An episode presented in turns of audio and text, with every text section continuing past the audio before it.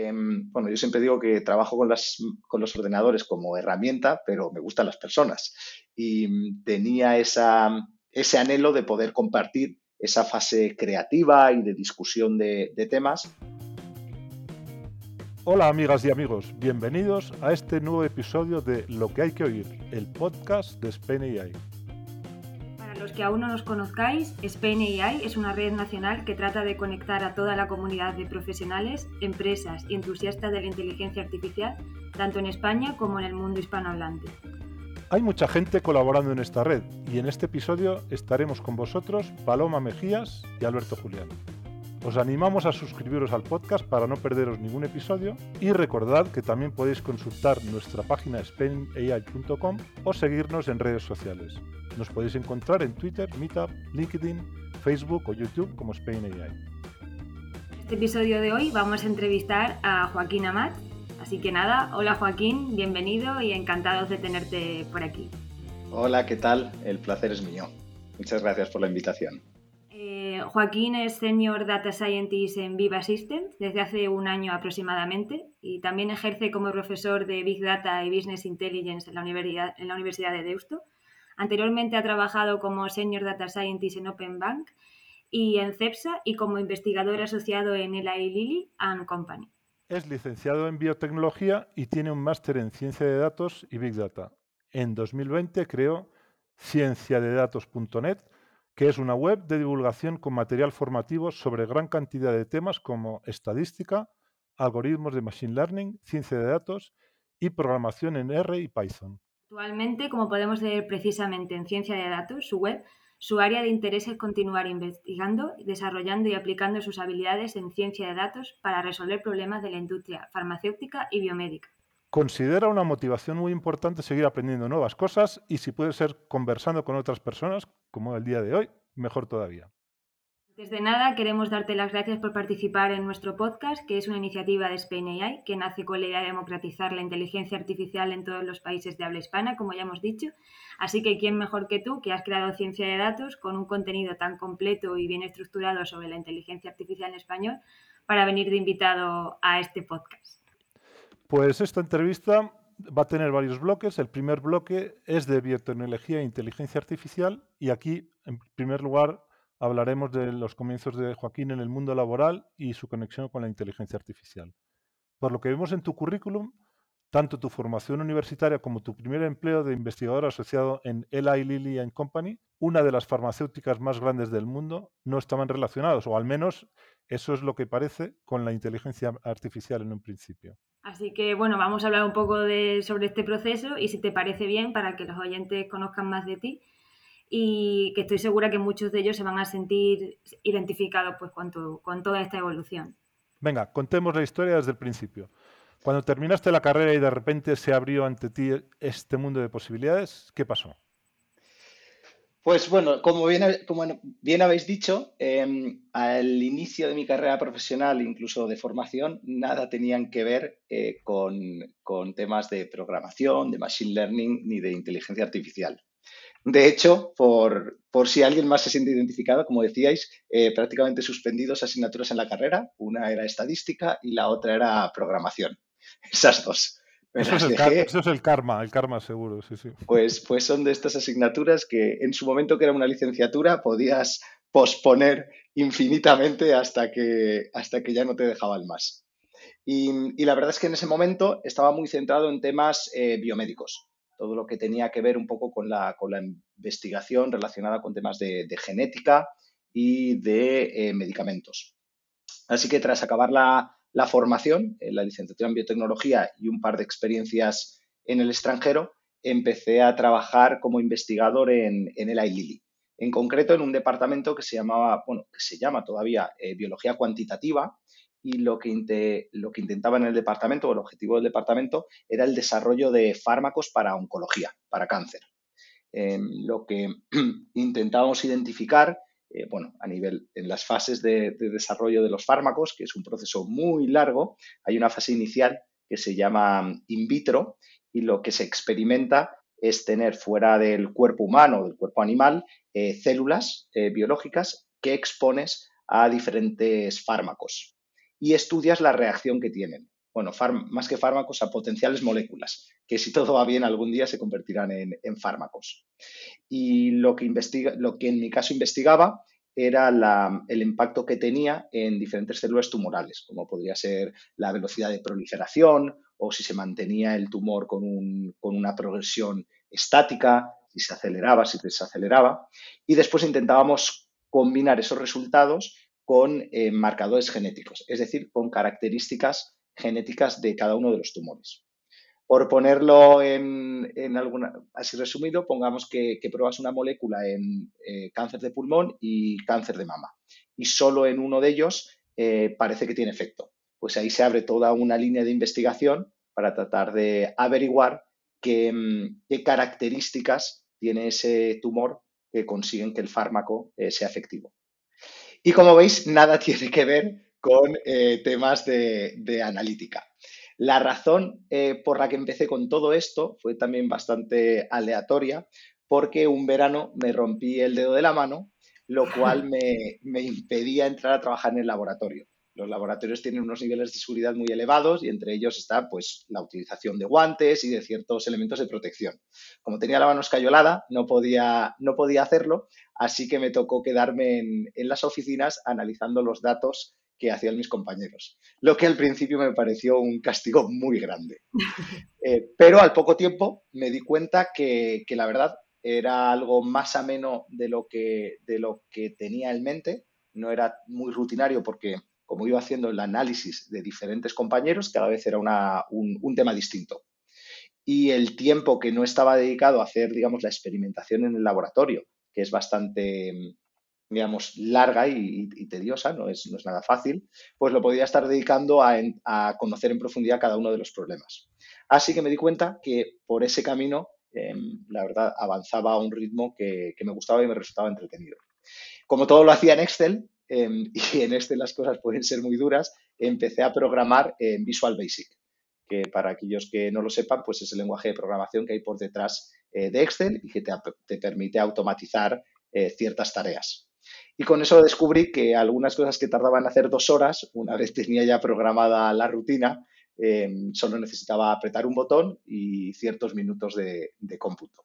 Y ahí fue cuando se me iluminó la, la bombilla y dije, bueno, pues creo que si me esfuerzo en este campo hay un equilibrio entre productividad y calidad de trabajo que puede estar muy bien. Y así fue como un poco empecé a hacer pinos, pinitos en el, en el mundo del análisis.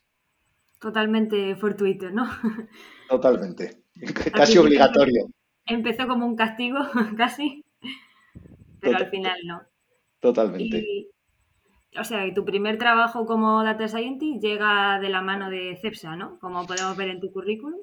Sí, realmente, eh, bueno, tardé unos, estuve como unos casi dos años más dentro del departamento de, de Eli Lilly, en el que, visto que me, gustaba esa línea de, trabajo, me permitieron, en lugar de reincorporarme a las tareas que, ya estaba realizando, seguir siendo un poco la persona de los datos y del análisis y me permitieron seguir formándome, empecé a aprender temas de, programación en R, porque en, la industria farmacéutica hay mucha toma de decisión eh, que tiene que estar contrastada estadísticamente. Y bueno, sigue siendo, y en su momento era, con diferencia, el lenguaje de programación en el que la comunidad estadística eh, invertía eh, muchísimo esfuerzo y, y, no tenías que recrear la rueda cada vez que querías hacer algún, algún análisis. Pero con el tiempo me convertí un poco en el chico de los datos de un departamento en el que no había muchísimo expertise al respecto. Así que tomé la decisión de em, pues dejarme el, trabajo y dedicarme durante un año a formarme em, específicamente en el ámbito de, Big Data y de Data Science, un poco más genérico, salirme un poco del área de la bioinformática. Y cuando lo hice, que fue en Santiago de Compostela, durante un año estuve estudiando un máster allí, al terminar, pues tuve curiosidad por probar eh, nuevos ámbitos industriales y fue cuando me incorporé como, ahora sí, como Data Scientist en, CEPSA. ¿Y qué tal el cambio tan radical? Eh, la verdad es que, al, principio asustado, eh, al principio bastante asustado porque, mm, venía de un ámbito en el que, bueno, en, el ámbito de bioinformática y de biología, y hace mucho, de hecho yo creo que fue de, con todo el tema de la genética, el genoma, uno de los campos en los que mm, antes empezó el tratamiento de grandes volúmenes de datos. Pero las tareas que se realizan eh, están bastante definidas o los problemas a los que te enfrentas. Yo me incorporaba a un departamento eh, que se llamaba Transformación Digital y cuyo objetivo era, eh, aparte de un, transformar culturalmente la compañía, actuar un poco a modo de consultora interna. es decir, como hay muchos departamentos, que interaccionáramos em, con, bueno, en la medida de lo posible con todos ellos, intentando identificar casos de uso y dar soluciones. Todos esos casos de uso eran nuevos para mí, eh, por lo tanto, me enfrentaba un poco a la inseguridad de, en ese momento, no tener tan claro hasta qué nivel sabía programar y sabía de, ciencia de datos y también adquirir el conocimiento que es necesario para resolver cualquier caso de uso eh, real.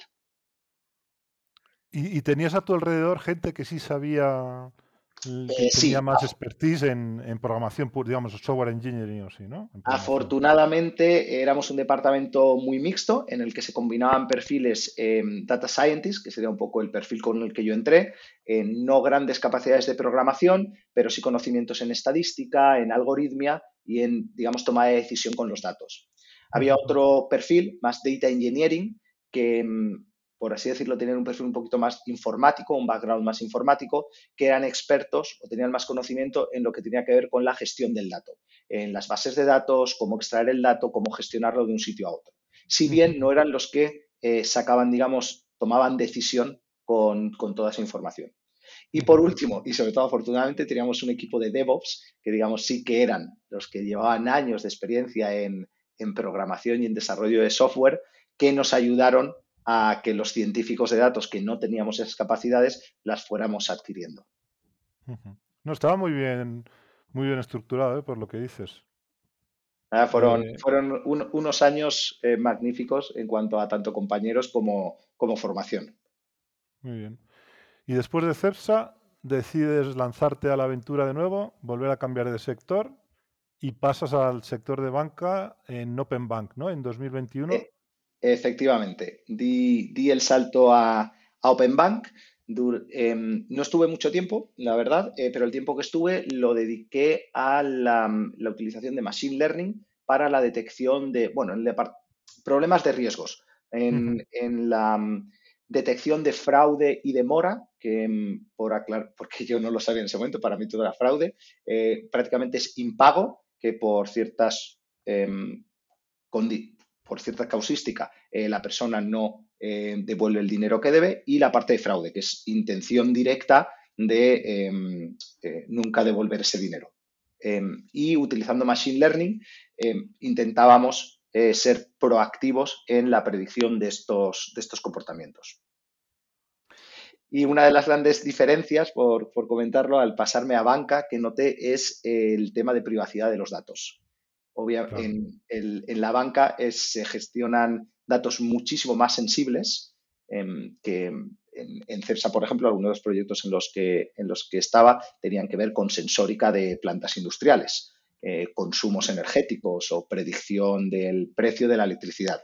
No son datos ni de lejos tan confidenciales como el saldo que tiene una persona en una cuenta bancaria o, las transacciones, pagos en tarjetas que hay que hacer. Y ese fue un reto al que no me había enfrentado antes y que también me permitió aprender, aprender mucho. Hacía más complicado el trabajo, pero me alegré de que, de que fuese así. Y según lo que cuentas, dirías que eh, el contraste entre los dos saltos, ¿cuál, cuál de ellos fue más, más complicado? El salto de... primero, el, primero. sin duda, el salto de, de, ser investigador en un ámbito biomédico a trabajar eh, ya directamente digamos, como en un puesto de data scientist. En el momento que cambié, el, por suerte ya había adquirido unos conocimientos, creo que suficientemente elevados como para que me permitieran manejarme con soltura en un caso de negocio u otro, siempre y cuando, pues bueno, hay un proceso de adaptación y de aprender eh, de qué trata es el, el, problema en cuestión. Y luego vemos que hay un tercer salto, ¿no? Que sería ya donde estás actualmente, que es en Viva System, Viva System, para nuestros oyentes, es una empresa estadounidense de computación en la nube enfocada en aplicaciones de la industria farmacéutica y de ciencias de la vida. y por la descripción parece como que has encontrado ya el equilibrio entre tu formación inicial y los intereses que han ido apareciendo pues a medida que ha ido evolucionando tu carrera, ¿no? ¿Dirías que, es así o...? Sí, efectivamente, eh, puedo confirmar que es así y en su momento di el salto porque tenía la esperanza de que, de que así lo fuera. El, el, ámbito de la investigación a mí siempre me ha, encantado, me ha gustado pero disfruto más el trabajo diario eh, como data scientist. Es, un poco más dinámico, eh, vas cambiando de problemas con, mayor frecuencia, pero el background que tienes es determinante a la hora de poder dar soluciones. Porque al fin y al cabo, por un lado, un data scientist o bueno, un ingeniero de datos, etcétera, lleva toda una serie de herramientas, pero son útiles siempre y cuando puedas resolver un problema eh, que alguien tiene o que un negocio tiene. Y es ahí donde es muy importante el conocer el, ámbito en el que, en el, para el que intentas dar una solución. En mi caso, la posibilidad de combinar las herramientas como Data Scientist con un background eh, de bio, digamos, relacionado con, el ámbito de la salud, me parecía algo muy difícil de conseguir, pero que se presentó la oportunidad. Y la verdad es que no lo dudé y porque pensé que, bueno, que si me tenía que equivocar, tenía que equivocarme, pero había que probarlo. Y hasta ahora he encantado, la verdad que he conseguido ese, ese balance. ¿Podrías contarnos un poco más de a qué se dedica Viva en concreto? Por cierto, voy a decir que Viva es V y dos S, que lo estamos diciendo Viva, parece, cuando decías Viva Systems, van a decir Viva, Viva. Sí, exacto, que hay, otra, hay otra empresa que se llama Viva también aquí en España. Efectivamente. ¿A qué, se, ¿A qué se dedica Viva en concreto? Pues bueno, Viva hace, es una empresa que se dedica a hacer software para industria farmacéutica. Eh, dentro de ese ámbito tiene desde mm, eh, software de CRMs muy orientado al almacenamiento y gestión de datos, porque el ámbito de, mm, bueno, por, puntualizar, el ámbito de, las farmas está muy regulado, eh, dado que tiene un impacto muy importante en las personas, todos los ensayos clínicos, las interacciones con los médicos tienen que registrarse siguiendo una normativa que que hace que, digamos, que el software tenga que estar adaptado eh, de forma bastante específica a, ese tipo de, negocio. Entre, entre, las muchas áreas que tiene, yo estoy en un grupo eh, que se llama Commercial, Analytics, en lo que intentamos y lo que intentamos es optimizar o mejorar la interacción que tiene eh, la industria farmacéutica a través de sus diferentes tipos de trabajadores con los médicos. Por poner algún ejemplo, imaginaos que una determinada farma está interesada en sacar un, nuevo fármaco que requiere de unos conocimientos concretos o bastante avanzados en un ámbito eh, médico muy específico. Por ejemplo, eh, cáncer de pulmón. Eh, utilizando los datos Viva, de los que Viva dispone, intentamos hacer una especie de profiling en el que identificamos cuáles son esos médicos ideales para empezar y de qué forma las interacciones. ¿Y, tu papel en concreto dentro de, Viva pues en, este...? Mi, rol está, es, eh, de momento está muy centrado en la parte técnica. Eh, por suerte somos un equipo pequeño pero mixto en el que combinamos perfiles más de consultoría, em, gente muy, muy buena eh, identificando, interaccionando con, con los diferentes clientes para saber qué es lo que necesitan y cómo los datos eh, les pueden ayudar. Y luego estamos la otra mitad del equipo, que somos los perfiles más técnicos, que nos encargamos de implementar todas esas soluciones. Y, lo hacemos eh, de forma muy orientada a crear un producto de software, que es una también de las diferencias que, estoy notando y que me está encantando. Al ser Viva eh, una empresa de software cuyo, digamos, beneficio sale de, justamente crear programas, tiene una filosofía de trabajo eh, muy orientada a que la parte técnica tenga cabida e importancia, que es algo que en mi experiencia no es fácil de, encontrar. ¿Y tú te ves volviéndote a los inicios y centrándote en el mundo de la, de la investigación? ¿O esto crees que ya es una etapa que ya has dado por, no sé si por superada o... He dado por cerrada esa, etapa. Siempre creo que voy a tener curiosidad eh, por seguir vinculado a este, a este ámbito, pero es verdad que al menos hasta ahora me gusta mucho el trabajo que hago como, científico de datos.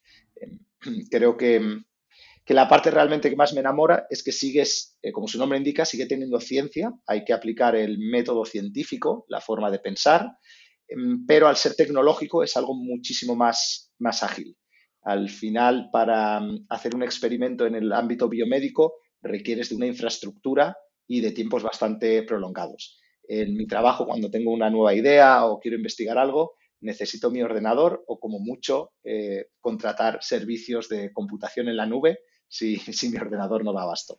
Pues ahora ya si te parece bien, después de este repaso que hemos hecho a tu carrera profesional en el mundo empresarial, vamos a conocer un poco más tu otra faceta, ¿no? La de docente y divulgador. Y por tu trayectoria, pues sí que podemos imaginarnos un poco la respuesta, pero cuéntanos tú ahora ya en detalle, ya viendo todo lo que nos has ido contando, cómo nace esta inquietud de la creación tanto de la web Ciencia de Datos como de dar clases en diferentes universidades y escuelas. Vale, eh, os lo, bueno, intento resumir y a ver si es un poquito menos tostón que todo lo que os he dicho hasta ahora, pero em, también es por casualidad, así que em, os iré hilando más o menos cómo, fue eh, desarrollándose, porque el inicio de todo esto eh, fue también poco planificado. Cuando, cuando yo empecé a formarme, que trabajaba en, industria, en la industria farmacéutica, estudiaba mucho por mi cuenta y aprendía pequeñas cosas que ni de lejos podía memorizar y que luego quería aplicar en, mi día a día en el trabajo. Por aquel entonces, y imagino que, todavía será así, el nivel de confidencialidad en los laboratorios farmacéuticos es muy elevado, de forma que no sueles tener acceso a tu correo personal ni a ningún eh, Dropbox o sistema de, de archivos. Y yo tenía el problema de que estudiaba cosas en casa y después no tenía forma de aplicarlas, digamos, de copiar y pegar en, mi trabajo para solucionar algunos de los problemas que teníamos. Aunque seguía teniendo libreta y boli, pero no me apetecía estar pasando todo el código a, mano. Y descubrí que en su momento, espero que todavía exista, porque era muy útil, RStudio, que es la compañía que, desarrolló, bueno, que, que, posee la IDE de programación que tiene el mismo nombre, y que, creo que nos facilitó a muchísimos el aprender eh, a programar más allá de una pantalla negra. Bueno, pues esta, esta compañía te permitía eh, tener un espacio de publicaciones. Tú hacías tu script con tu Markdown o, tu, documento y lo podías hacer público. Em, te daban un espacio gratuito y la única diferencia es que estaba abierto en Internet.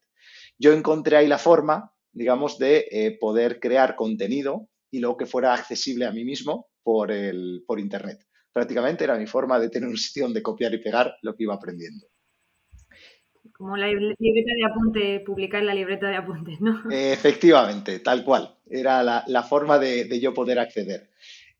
con el tiempo me di cuenta, a raíz de, correos que me iban llegando, con bastante tiempo a lo largo de los meses, que había gente que se leía lo que yo tenía puesto ahí. Eh, hay gente que estaba haciendo el doctorado y que, me escribía para preguntarme alguna duda o para agradecerme que había estado bloqueado y que gracias a eso lo había podido solventar. Y a raíz de eso, pues bueno, lo primero que, se me vino a la mente fue la alarma de revisa todo esto porque son tus apuntes y, y puede que no estén en condiciones para que los lea la gente gente que se está basando en ellos, ¿no? Totalmente. Y lo primero que fue eh, aprender a poner un disclaimer de ojo que estos son apuntes personales y estoy todavía en fase de aprender. Pero la verdad es que fue, fue creciendo el, tráfico que tenían y me entró un poco la curiosidad de, cómo sería pues que en lugar de tener ese espacio eh, cedido por, por RStudio y que cualquier día podría desaparecer, eh, crearlo un poco más como, algo propio mío. No tenía ni idea de cómo se creaba una página web, ni, mucho menos, ni, en qué consistía lo complicado que era, y me lo puse como, reto de, aprender. Eh, intentar ver si era factible que todo ese contenido que tenía en esa plataforma lo moviese a una página web creada y gestionada por, mí mismo. Y así es como nació eh, cienciadedatos.net. Pues ahora te damos cinco minutos de publicidad para que puedas resumir en pocas palabras qué es lo que pueden encontrar en cienciadedatos.net.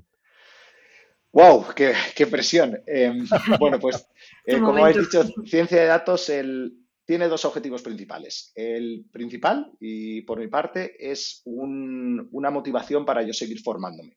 Al final, crear un artículo, crear un artículo de valor eh, porque creo que hoy en día, pues bueno, contenido hay muchísimo en la red, lo que es más difícil es encontrar contenido eh, que realmente sea, sea bueno.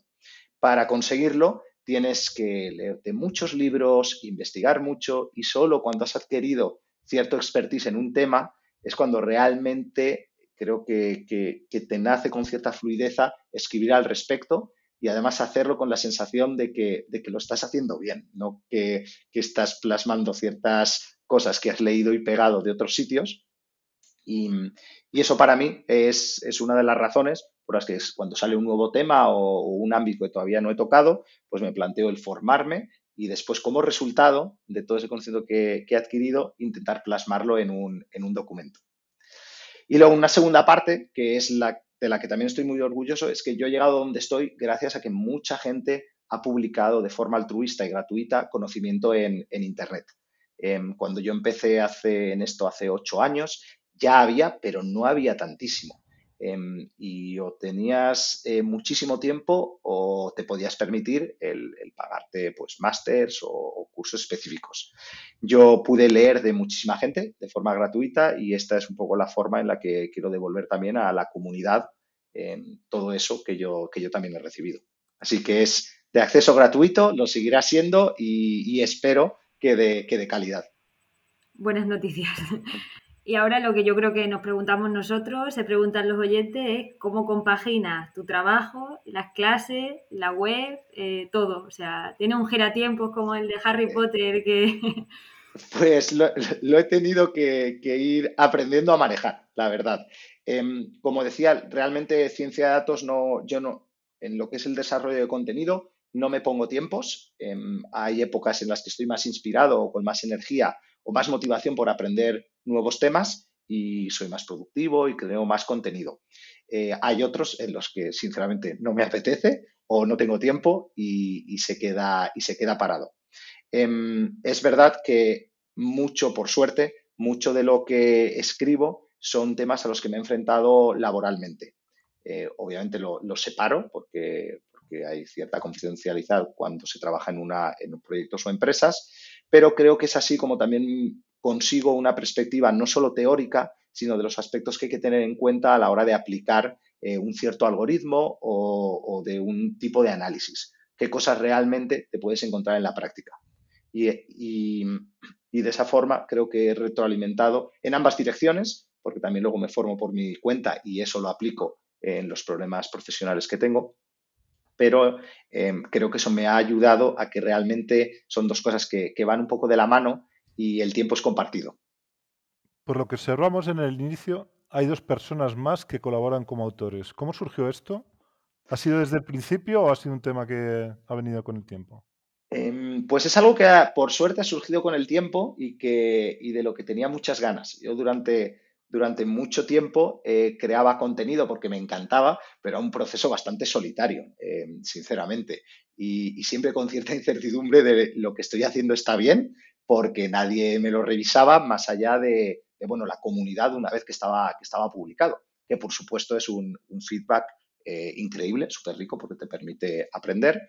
Pero, em, bueno, yo siempre digo que trabajo con, las, los ordenadores como herramienta, pero me gustan las personas.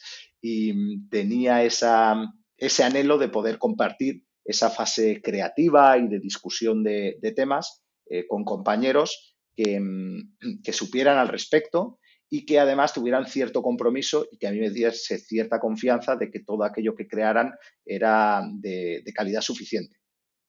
Y a medida que fueron pasando los años en el ámbito laboral, he ido conociendo a compañeros eh, que son grandes personas y grandes profesionales con los que me siento muy cómodo compartiendo espacio. Y dado que el tiempo es finito y no, y no puedo abarcar todos los temas, eh, lo que estoy intentando hacer es que, pues bueno, ciencia de datos empezó siendo un poquito más Joaquín Amat, eh, que Joaquín Amat pase a segundo plano y sea un espacio para, más personas donde se pueda em, crear contenido a una, a una velocidad pues no limitada por, lo que, por lo que yo doy. Siempre y cuando para mí la premisa es que lo que no quiero que cambie es que sea contenido de, de calidad. Y no, si algo ya está publicado en otra web con una explicación estupenda y, de la forma correcta, no, por hoy en día, por lo menos, y creo que en un futuro, no, no quiero repetirlo en ciencia de datos. Al final, em, pues bueno, que, siempre tenga algo que aporte nuevo a la, comunidad. Y aunque no quieras repetirlo y que haya contenido duplicado, eh, ¿tienes pensado, ya nos has dicho que de forma gratuita sí que va a seguir, pero quizá enfocarte en un público más concreto? Porque ahora sí que es verdad que es un contenido más, no para todos los públicos, pero sí para todos los públicos que empiecen con la inteligencia artificial y que es una forma de leerlo bastante asequible. ¿Te lo planteas? Pues eh, la verdad es que, o sea, sí que me planteo cómo va a evolucionar, pero no tengo un camino claro creo que, voy un poco también basándome en, el feedback que recibo de la comunidad, de, qué les está siendo más útil. Por el momento sigue siendo ese carácter de, divulgación em, de temas técnicos, pero accesible a, perfiles que a lo mejor no tengan muchísima, muchísima experiencia en el ámbito. Em, creo que, que, algo que yo sufrí mucho es el cómo empezar con, con todo esto o con un tema determinado. Eh, con qué libros, qué libros leer, qué libros comprar, cuáles son muy complicados, cuáles son demasiado complejos. Em, la posibilidad, o lo que a mí me ayudaba mucho es encontrar pues, algún blog en el que te contaran resumidamente, aunque no fuera con todo el detalle, eh, los principales puntos de uno de los, pues, de un algoritmo o de, un tipo de análisis. Y eso a mí me capacitaba después para ya poder profundizar, ir a libros o artículos mucho más detallados creo que esa va a seguir siendo un poco la, idea de ciencia de datos a corto o medio plazo. Muy bien. Hablaremos en un par de años a ver si se ha cumplido. Para terminar, eh, investigando en, tu ciencia de datos y también en tu repositorio de GitHub, hemos visto que tienes una librería en Python. SK Forecast, sí.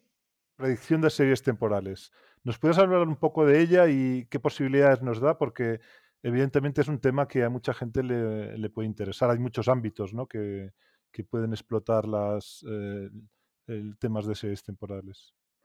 Pues encantado de hablaros de ello, porque mm, es un proyecto que empecé, eh, pues yo creo que ya tendrá casi año y medio o dos, en el que he dedicado mucho tiempo y, mucha ilusión.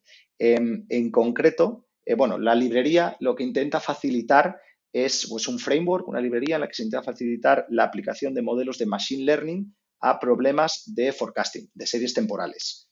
Es un, es un ámbito que durante mucho tiempo ha estado eh, dominado y, de forma estupenda por el ámbito más estadístico o econométrico.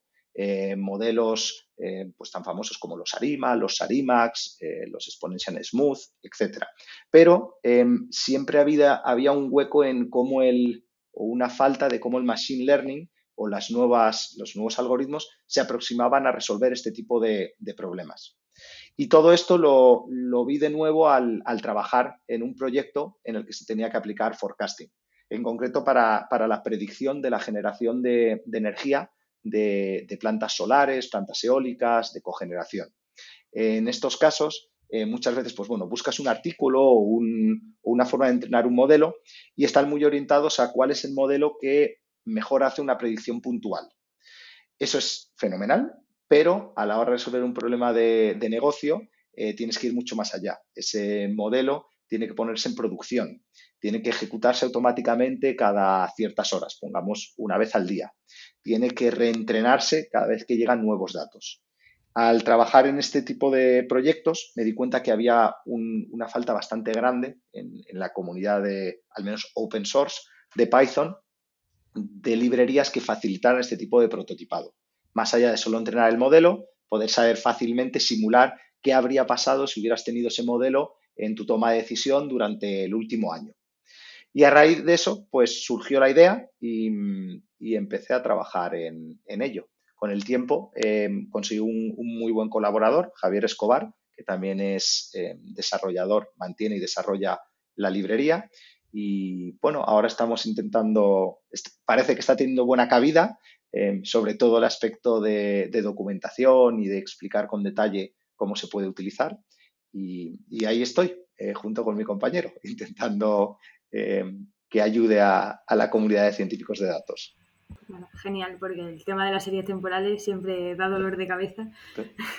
Mucho, mucho. Y puedes estar, bueno, en mi caso yo ya llevaba años como científico de datos y era un ámbito que, desconocía por completo. Uno de esos que cuando te pones con ellos tienes que investigar e ir recopilando todo lo que hay, porque hay cosas, pero es verdad que no están tan categorizadas quizá como, como otros ámbitos, o no están tan explotadas, o por lo menos no tienen tanta publicidad, es lo que yo he notado cuando, cuando he trabajado con series temporales. Totalmente, y es curioso porque están en casi todos los sitios. Sí, la verdad que al final hay muchos datos que vienen en forma de series temporales. ¿Qué te parece si vamos ahora con la parte final de la entrevista? Que para terminar lo que hacemos siempre es pedir a nuestro anterior invitado que haga una pregunta para el siguiente y en este caso pues te ha, tocado la pregunta de metaversado, que además como eran dos invitadas pues la pregunta es doble. Así que te lanzo la primera pregunta que dejaron, que es que la, ellas preguntaron si la inteligencia artificial aportaba valor a la, sociedad, que cuál era tu opinión. ¡Wow! Em, esto va a tema, a tema filosófico.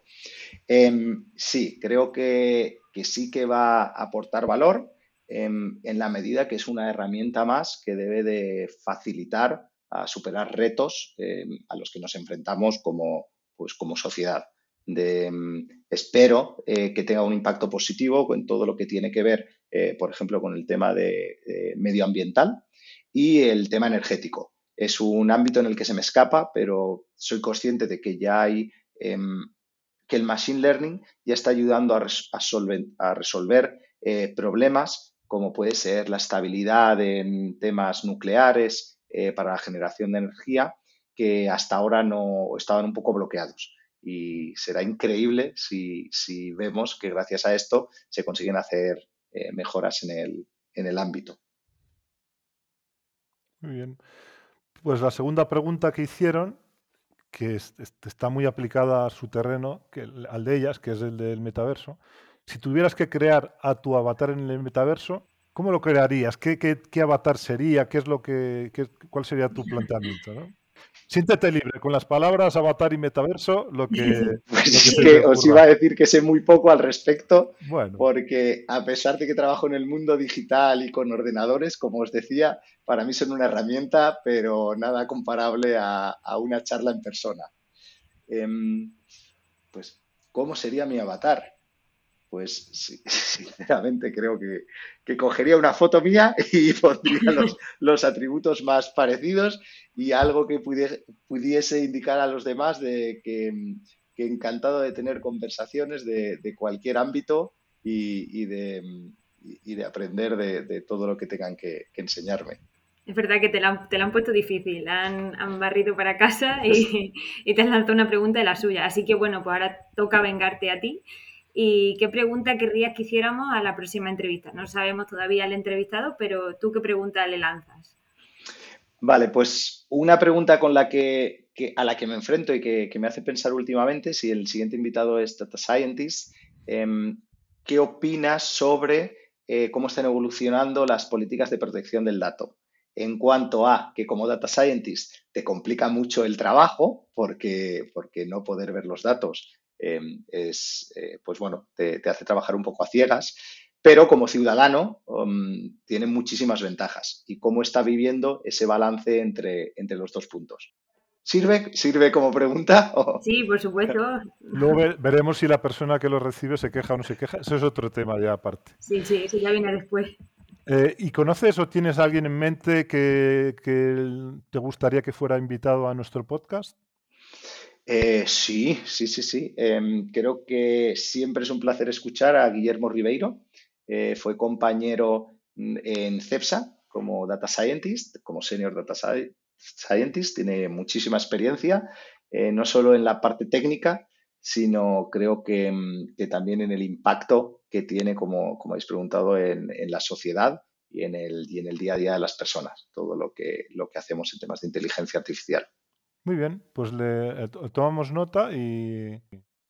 Ahora, ahora trabaja en Mafre, está en la parte también muy vinculado con temas de MLOps y de nuevo cómo llevar todo, todo lo que viene a ser la ciencia de datos a realmente software que, genere un beneficio en, en, la empresa. Muy bien. Pues ahora vamos con un bloque rápido que te vamos a pedir, Alberto y yo, que conteste muy rápido y sin darle mucha vuelta a una serie de preguntas ya de temas fuera de la inteligencia artificial. ¿De acuerdo? De acuerdo. ¿Estás preparado? Allá vamos. ¿Qué canción te pone las pilas? Celtas cortos, la del 20 de abril. ¿Cuál es la última película o serie que te ha enganchado? La última serie que me ha enganchado fue Dark. ¿A qué jugabas cuando eras pequeño? A frontenis. Vale, si tuvieras que elegir R o Python. Em, Python, pero nunca me olvidaré de todo lo que me enseñó R. ¿Cuál es el sitio o lugar más raro donde has teletrabajado? Más raro, más peculiar desde una playa en Fuerteventura. Vale, Si pudieras viajar en el tiempo, eh, ¿hay alguna época a la que querrías ir o alguien a quien querrías conocer? No, prefiero no alterar eh, mi línea temporal. De momento está muy bien y creo que no me la jugaría a que fuera por otros derroteros. ¿Pequeña manía o vicio confesable? Eh, orden, eh, el orden. ¿Hay algún superpoder que te gustaría tener? Ah, más tiempo. Ralentizar el, el Tiempo tiempo para la y- web. y poder leer y poder leer muchos libros con, un café. Bueno, pues no sé si tienes más tiempo, pero de- desde luego lo que sí tienes es capacidad de adivinación, porque la siguiente frase era, si tuviera más tiempo yo, y tendrías que completar la frase, pero ya lo has dicho, leer más libros, ¿no? Leer más libros y hablar mucho con mis, ami- con mis amistades, verlas mucho. El tiempo pasa volando. Pues ahora vamos a una pregunta rápida, pero sí un poco relacionada con la inteligencia artificial. Y bueno, con todos los avances que está habiendo últimamente en inteligencia artificial, que el 2022 ha sido un año como del boom, ¿qué es lo que te ha sorprendido más? Mm, bueno, supongo que como a todo el mundo, ChatGTP em, está siendo, está siendo alucinante. O bueno, yo que por lo menos en el tema de NLP no, no estoy muy formado, nunca, nunca he trabajado demasiado más allá del text mining básico. Eh, la verdad es que me sorprende la humanidad con la que responde. ¿Y tienes alguna recomendación relacionada con este mundo? ¿Una web, un canal, una publicación, un autor? Em, no en específico, la verdad. Yo intento todo lo que va. Bueno, lo que tengo la recomendación es de no ir cegados a lo último que sale, a lo más brillante. Em, parece que cada día hay nueva algoritmia, nuevos programas, eh, pero realmente son en general cambios sutiles. Una vez ya tienes las bases, em, es bastante, bastante más fácil mantenerse actualizado de lo que pudiera parecer. Em, así que recomendaría que la gente se lo tomara con cierta calma, que si no es muy estresante. Pues el reto de la batería de preguntas rápidas ya está superada, así que Uf. queda uno, un último reto, ¿vale? Que se lo solemos proponer a los invitados, va cambiando. Eh, entonces yo te propongo que como experto en divulgación científica que eres, y en concreto en ciencia de datos, ¿podrías cerrar esta entrevista con una pequeña charla motivacional contándonos por qué entender los datos, estudiarlos, saber manejarlos y en resumen, la ciencia de datos es tan importante, pero teniendo en cuenta, claro, que te diriges a unos niños de primer, segundo curso de primaria, que lo de la inteligencia artificial, bueno, han podido oír hablar de ChatGPT, igual han hecho alguna cosilla, pero no saben lo que es, y están en una edad en que lo cuestionan todo. ¿Qué, ¿Cómo los motivarías? Al final, creo que, que, bueno, que en general un científico de datos eh, lo que intenta es tomar decisiones con las evidencias disponibles. Em, toda decisión eh, que tomes, cuanto más fundada, eh, va a tener más probabilidad de, que aciertes. Y si no lo haces, de entender por qué no lo has hecho. Por lo tanto, todo aquello que, puedan aprender en cuanto a lo que es eh, el análisis de datos les va a favorecer el pensamiento crítico y mejorar su capacidad para la toma de decisión, ya sea trabajando como data scientist directamente o trabajando en cualquiera de los muchos ámbitos en los que los profesionales también tienen que decidir cada día y tienen que hacerlo en base a, a la información que tienen disponible. Venga, pues con este gran reto superado podemos dar por cerrada la entrevista. Ha sido un placer tener, tenerte con nosotros en el podcast, Joaquín. Muchas gracias. Muchísimas gracias a vosotros por haberme invitado y compartir este tiempo. Y nada, agradecemos a todos los que nos estáis escuchando y siguiendo y esperamos que hayáis disfrutado y que sepáis que el próximo mes volvemos con un nuevo episodio. Os animamos a suscribiros al podcast para no perderos ninguno y recordad que también podéis consultar nuestra página spenai.com o seguirnos en Twitter, Meetup, LinkedIn, Facebook o YouTube, donde nos podéis encontrar como SpenAI. Hasta pronto amigos y amigas.